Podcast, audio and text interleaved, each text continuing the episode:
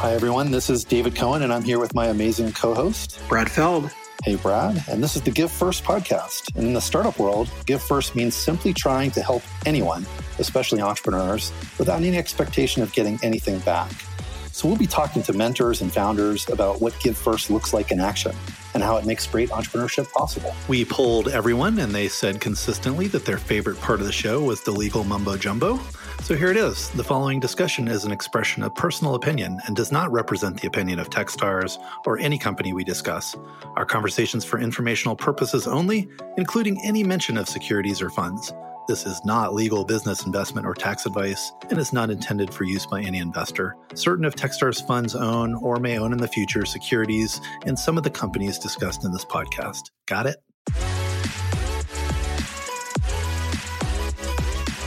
Excited to have an amazing guest on the show today. This is David Cohen with another episode of the Give First podcast. We have James Oliver Jr. He is an amazing entrepreneur, author, and has gotten much more into philanthropy. Welcome, James. Hey, David. So excited to be with you. So I first met you, I don't know how many years ago it was, but a lot of years ago. I guess met you is a euphemism uh, online. You were building this company, We Montage. So give us a little bit of your background. Let people get to know you a little bit. Yeah, can I say that the way you met us, I think, is perfect for this podcast because I was going through Generator Startup Accelerator cohort in Madison, Wisconsin. And I think we were the second cohort. So Generator was, they were just a snot nosed ragtag bunch, right? But because you and Brad believe in building community and startup community, you guys showed up and did a Google Hangout for us, both of you. That's how I met you. And over the years, I just stayed in touch and here we are. But to answer your question, so at the time I was building WeMontage, and uh, WeMontage.com is the world's only website that will let you turn your digital images into peel and stick photo wallpaper. And super cool product. And I remember doing that that session with Brad uh, for the Generator Accelerator, and it was a great group. I thought of entrepreneurs. They all asked a bunch of good questions. I think we hung out for an hour and a half or something and just chatted and yeah, we just stayed in touch by email. So it's a good example of even though, I mean, technically you could say Generator is a competitor to Techstars, but we, we just don't really look at the world that way, right? Whether something we can help entrepreneurs with, we want to give first and be helpful. So that's exactly. that is how we met. What happened with We Montage over the years? How's that going? It's still around. It's still a brilliant product. I kind of half jokingly say this, but you might not think it's funny at all because you have a unique perspective on these things. But I feel like we raised just enough money to fail. say more, say more. So we created this algorithm for collage editing, a collage editor or builder. And it was cute for an MVP, right, to show to potential investors. But when we turned the thing on, on, it was so unstable. Couldn't hold these people's hands. I had to hold hands to get them to be able to place an order. And obviously that's not sustainable. So we made the decision to pull it apart, not to get rid of it, but to fix it, to stabilize it, to make it modular. And by the time we got done doing that, we were basically out of money. And our guys were like, yeah, we're not going to throw good money after bad. I'm like, oh, great. You know, we have a Today Show appearance in like three weeks. Awesome. I still think I can get it to $20 million a year in sales and sell it for 50 million bucks. You know, I know in the space that you play in, that's not a lot of money, but for me, I own half the company, man. That's $25 million potentially. That, that leaves a legacy for my kids and my grandkids. And that's not nothing to me. I don't know what space you think I play in. That's a lot of money. So I, and I believe you'll do it. Especially like you said, when you own so much of it, right? You know, it's not like you own five percent of it. You own no, a big chunk of it. So it's huge. I do. So it's I promise you, David, it's going to happen. I promise you. Make it done. I would not doubt it. And I believe you are persistent. I've had that experience myself. I want to talk about the Parentpreneur Foundation, which uh, we've gotten a little bit involved in through the Techstars Foundation. But maybe before we get to that really exciting nonprofit that I want people to really understand because it's amazingly powerful and it's getting a lot of traction. You also wrote a book in there somewhere in the middle, right? Talk about that for a minute. So after I started the business, I started a blog and I knew I would eventually use that content as inspiration for a book. And so I wrote this book called The More You Hustle, The Luckier You Get.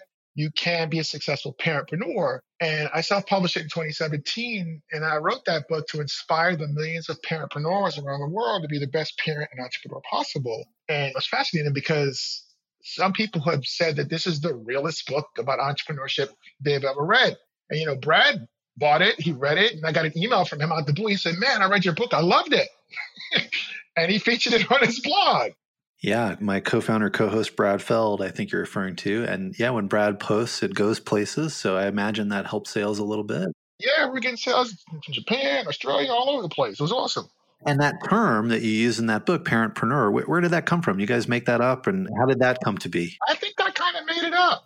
Just like most things entrepreneurs do, you just made it up.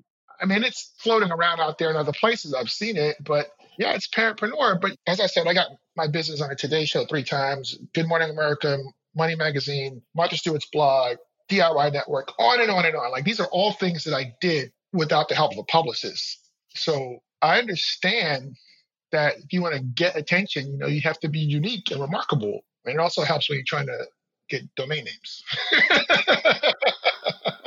Let's talk about this. I mean, coming from that name, right? You created this foundation called the Parentpreneur Foundation. Talk about what it is. It's super give first. I want people to know what it is and how they can contribute to it. So let's make sure they understand what it is. After I wrote the book in 2017, I decided, as I mentioned, I'm going to sell this business one of these days. And I was going to take a million dollars of my own money to seed the foundation. And it was back in March. It was the beginning of COVID, and everybody was freaking out. And I understand that within every crisis exists opportunity.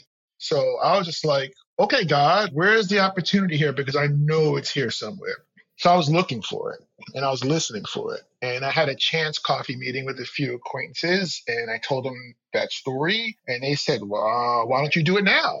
And I was like, holy crap. I thought that was the inspiration I was looking for. I was like, all right, I hear you, God. Like, yes, do it now. And, you know, I'm crazy, man. I'm writing articles. I'm like, I'm starting a foundation. We're giving away $10,000 a year to all parentpreneurs around the world. I had no idea how I was going to get any of that done, David. In fact, I reached out to you and Brad, and uh, you guys were like, yeah, I don't know. It's hard to do a foundation. And look, you're not wrong, right? It was hard. But for me, the way I grew up, you know, I've had to scrap and scrape for every single blade of grass on the field of life. So something being hard, that's not a reason to not do it for me. So then the world changed. George Floyd, Breonna Taylor, Ahmaud Arbery, all these things happened. And I had my own personal Karen account to hear in my subdivision, women terrorizing me twice. I had to call the police on her, file a trespass warrant. I was scared to go in my own backyard. Thankfully, she moved. And then I started looking at the data, David. I'm looking at the median white versus black family wealth and some Fed reserve chart 2016. It was 10x white median wealth compared to black median wealth. So I looked at all those things and I said, you know what, man, screw this. This foundation is going to be for black people. Then out the blue, I got an email from Brad. This is the time when Brad was reaching out to some of his black friends and it just had a subject. This was amazing. It just said, game for a 30 minute Zoom call. It's completely out the blue, David. I've never talked to Brad on the phone or on a Zoom, with the exception of when we met. And I'm looking around like, uh, yeah. right? Absolutely, I want to talk to you. So I was like, was there something in the body of the email that I missed? Because I don't see anything. And he's like, yeah, no, I got two questions for you. He said, what two things are you working on addressing racial injustice and inequality I can put my time, money, or attention to? And I'm like, oh, wow, holy crap. So we hop on a Zoom. I told him that the same foundation we were chopping it up about over email was now for black parentpreneurs. He was very excited about that. He was like, perfect. This is amazing. This is Brad. This is give first all day right here. He goes, why don't you throw up a 12 month operating plan in a Google Doc and I'll co create it with you? David, David. That's cool. His brain on it, I imagine, was helpful too. Listen, yes. I almost fell out my chair. And I'm like, uh, yeah. So the next day I had that to him, of course, right? And then he's like, this is great. He said, what would a six month plan look like? Got that right back to him. And he said, assume three things, uh, one of which is a $50,000 seed grant to get this thing started. The rest is history, man. I talked to him last week and I said, Brad, I love you like a fat kid loves cake, man. and so from there, I know we got involved a little bit with that sort of lead grant through the Techstars Foundation, which, if you're listening, you'll know about that you know, we have a program called Accelerate Equity. Well, maybe you could tell them about it because you've experienced it now, James. Yes, I have. That was the first 50, and that was intended to last six months, and that's exactly what it did. And within three months of getting the grant, I took fifty thousand dollars. We created two hundred thousand dollars of value for members in the community, which I, mean, I think that's just remarkable.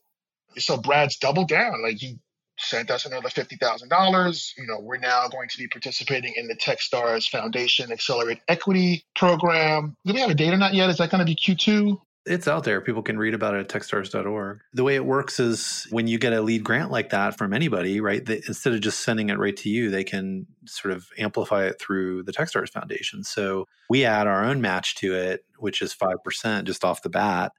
But we also amplify that fundraising opportunity across our 8,000 mentors and 5,000, 6,000 alumni companies founders, things like that, so that we try to bring more capital behind that inspirational lead grant that someone like Brad makes. And then we work with that nonprofit for a year, sort of trying to help them with our network in any way that we can to get them going. That's right. And, and it's that last piece. Yeah, the money's great. Obviously, it matters. But it's that last piece that's as valuable, potentially more valuable in terms of the resources that are brought to bear. Because as we were just saying, I'm at a place now where you know, for the last six months or so, I've been treating the foundation like an MVF, a minimum viable foundation. Nice. right? And I had this hypothesis that Black parentpreneurs was a thing and that it had its own set of challenges and issues and a need for a safe space and community. And, you know, our mission is to empower them so they can leave a legacy for their children. And why does that matter? Because it goes back to the wealth inequality gap we were talking about earlier. So it, it matters I validated it. We have over a thousand people in the community now. We're 17x the size we were in August when we spun this thing up into July. Our community metrics are all excellent. We're on using the Mighty Networks platform, which is great. I'm just so excited about that platform, mostly because it's not on Facebook. It's so good. So now that I validated this thing and we're part of the Techstars Foundation and we're going to be raising more money and increasing our social capital, it's time for us to think about how do we scale this thing up? Like, how do we truly have global impact. I'm so excited today. We had our first person join our community. She's in Nigeria. Right. Nice. We have I got people in the UK, Canada, the Virgin Islands. We have one sister in our community. She's at St. Thomas. She is designing the curriculum for that new Apple Entrepreneurship Center here in Atlanta that is part of HBCU community. She's in our community. That's cool. Yeah, word is spreading. Going yeah, around the world. I got somebody from Australia. So how can we scale that up and have global impact? And what are the needs of the people? Because there's some problems for Black parentpreneurs that I think are pervasive. They're not geographically specific, if you will. But there are going to be some unique challenges. And so how do we figure out who these people are, where they are, what their needs are? How do we create these subgroups for them?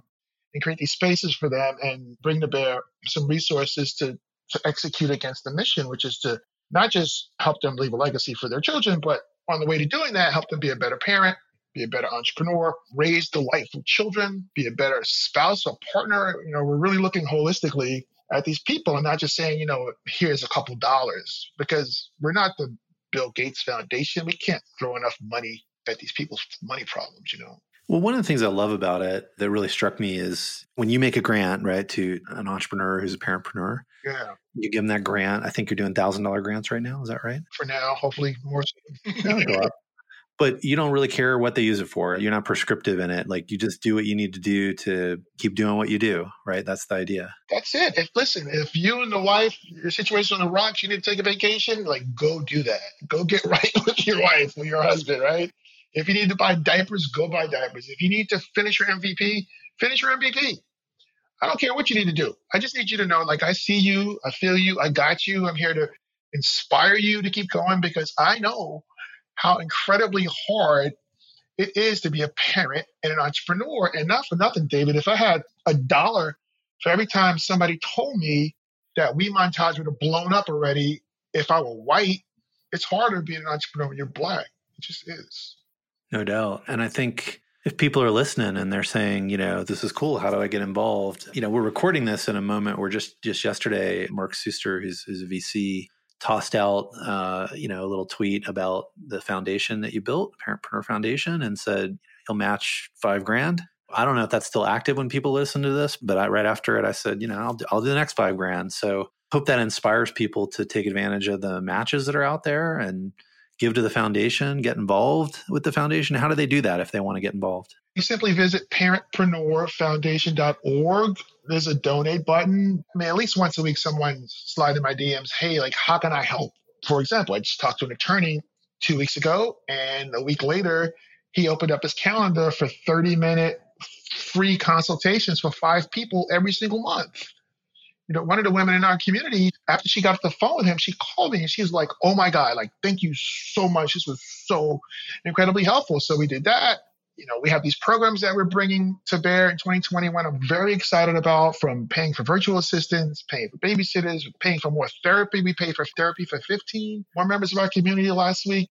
So if there's some specific programs working on, if you want to sponsor a program, we need developers who, if you work at a dev shop that has some time, you can donate some dev time. We have people that have projects, but they don't have the money to pay for developer. If you could donate some dev time, that'd be great. Like we can be as creative as we want to be with providing solutions for these people and inspiring them to keep going and keep their mind right and just be great parents and partners and entrepreneurs and great, remarkable humans if you want to get involved, you can just reach out to me or Brad if you know Brad, or just reach out right to James or just head it to the website and check it out and get involved that way. It's an amazing organization that you've started. I'm sure you're just getting going with it, and we're thrilled to be a tiny part of helping support it. So thanks for allowing us to do that. And congrats on getting it going. I want to switch gears, talk about the ATL a little bit, the startup scene in Atlanta. We have an accelerator or two there now you know, there's some good corporations like Cox that are really contributing to the community there. A lot going on. Uh, we're hearing a lot about Miami, a little competition down there. Uh, right, right, right. But what's happening in Atlanta? What's going on with the startup community there? Atlanta is remarkable. It has a burgeoning entrepreneurial ecosystem. I know a lot of entrepreneurs complain about a dearth of capital. I don't know how true or not true that is because I haven't tried to raise capital here. But I know a lot of entrepreneurs from social entrepreneurs. They run the gamut, and there's a lot of energy here. I mean, Atlanta Tech Village is amazing here. Like you said, I mean, Techstars is here. I mean, I know David Payne when he worked over at Switchyards. I pitched for the consumer show for WeMontage. That's when I met David. And Barry Givens runs the social Techstars organization. I know Barry a little bit because he's also worked for Collab Capital. I was doing some stuff with those guys for a minute. So I mean, it's small. I mean, it's a big, small city. Everybody knows everybody. I spent some time there, and it geographically it's a big city, and I, I don't know when they're ever going to finish with the construction. Ever since I was a kid, been going on, but it feels like the startup community is getting more organized and louder, and lots of more interesting stuff's coming out of there. But I'm sure when you're in it, it still feels small. It is small, and I'm very keen to partner with some of the people here in Atlanta. And you know we could do some creative things you know uh, people in atlanta tend to want to focus on atlanta which i mean i get that you know my focus is global but there's still opportunity to do that. If you want to do something specific to atlanta black for atlanta black parentpreneurs i mean we could easily spin that up and mighty networks have the flexibility to create these subgroups. We could do some things that way. Whatever people want to do like i'm game to do it. There's so many black parent and entrepreneurs here in atlanta i would love to do it well, hopefully somebody's listening. I don't know if it's going to be the folks at Cox Communications or over at MailChimp, Georgia Pacific, NCR. You know, lots of great companies there that I'm sure would want to get involved with what you're doing. 100%. So, James, one question I have is uh, obviously there's tons of data about how it's difficult for Black entrepreneurs to raise capital, right? Almost none of the capital in the VC market, for example, goes to Black entrepreneurs. But uh, other than that problem, what are some of the other kind of systemic problems that you've seen?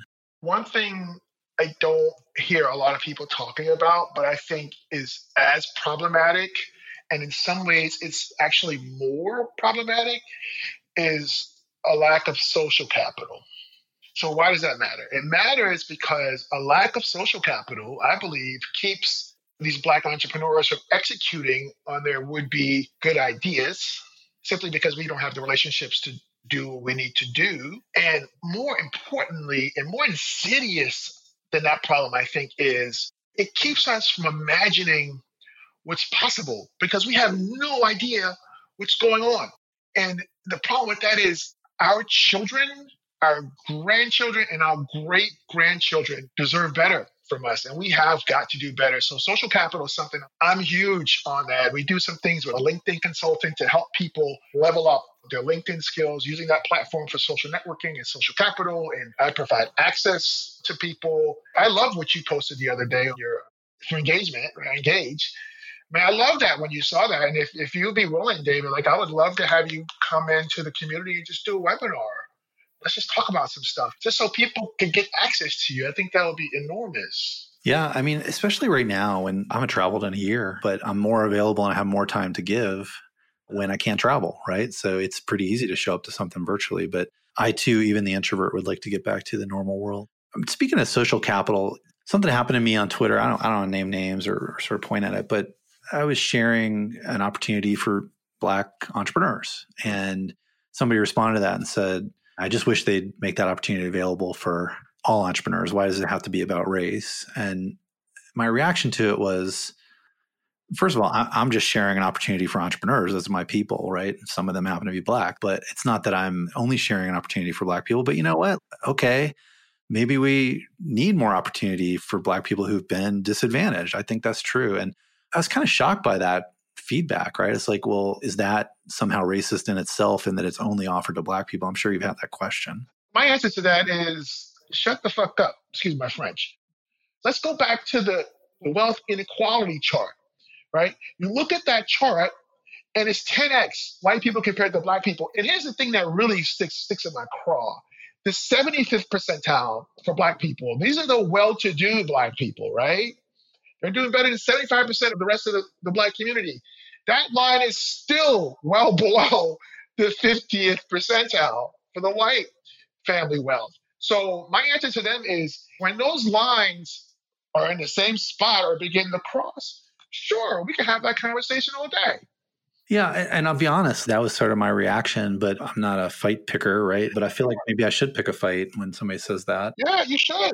I think that there is a historical disadvantage, right? That's pretty obvious for certain people. And while everybody needs help, lots of people are doing things for lots of groups. So this is one that's targeted and targeted in an area of need and an area that should be targeted. And uh, yeah, I don't understand why someone would say, well, just because of that, that somehow it's not good.